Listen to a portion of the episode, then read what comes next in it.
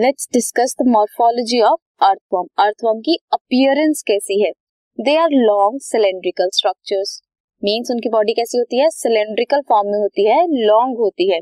Divided into short similar segments segments होते हैं उनकी बॉडी में एंड वो सभी एक दूसरे के सिमिलर होते हैं.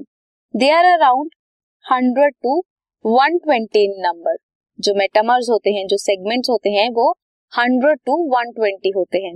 डॉर्सल सरफेस जो होती है अर्थ फॉर्म की, उसमें क्या होता है? Mid dorsal line that is dorsal blood vessels जो फॉर्म करती हैं।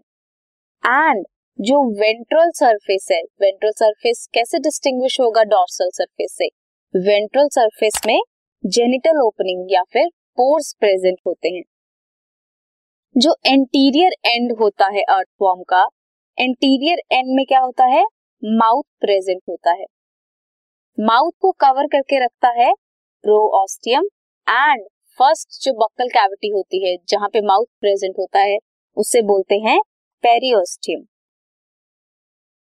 मैच्योर वॉर्म में सेगमेंट 14 से 16 में प्रेजेंट होता है एक dark band that is known as clitellum इसकी प्रेजेंस की वजह से body of earthworm is divisible into three types और three parts pre clitellar clitellar and post clitellar segments in each body segment body के हर सेगमेंट में except the first and last first और last को छोड़कर जितने भी बॉडी सेगमेंट है अर्थवॉर्म के एंड क्लाइटेलम को भी छोड़कर जो भी रोज हैं that form S shape setae S shape setae form होते हैं except first last and clitellar segment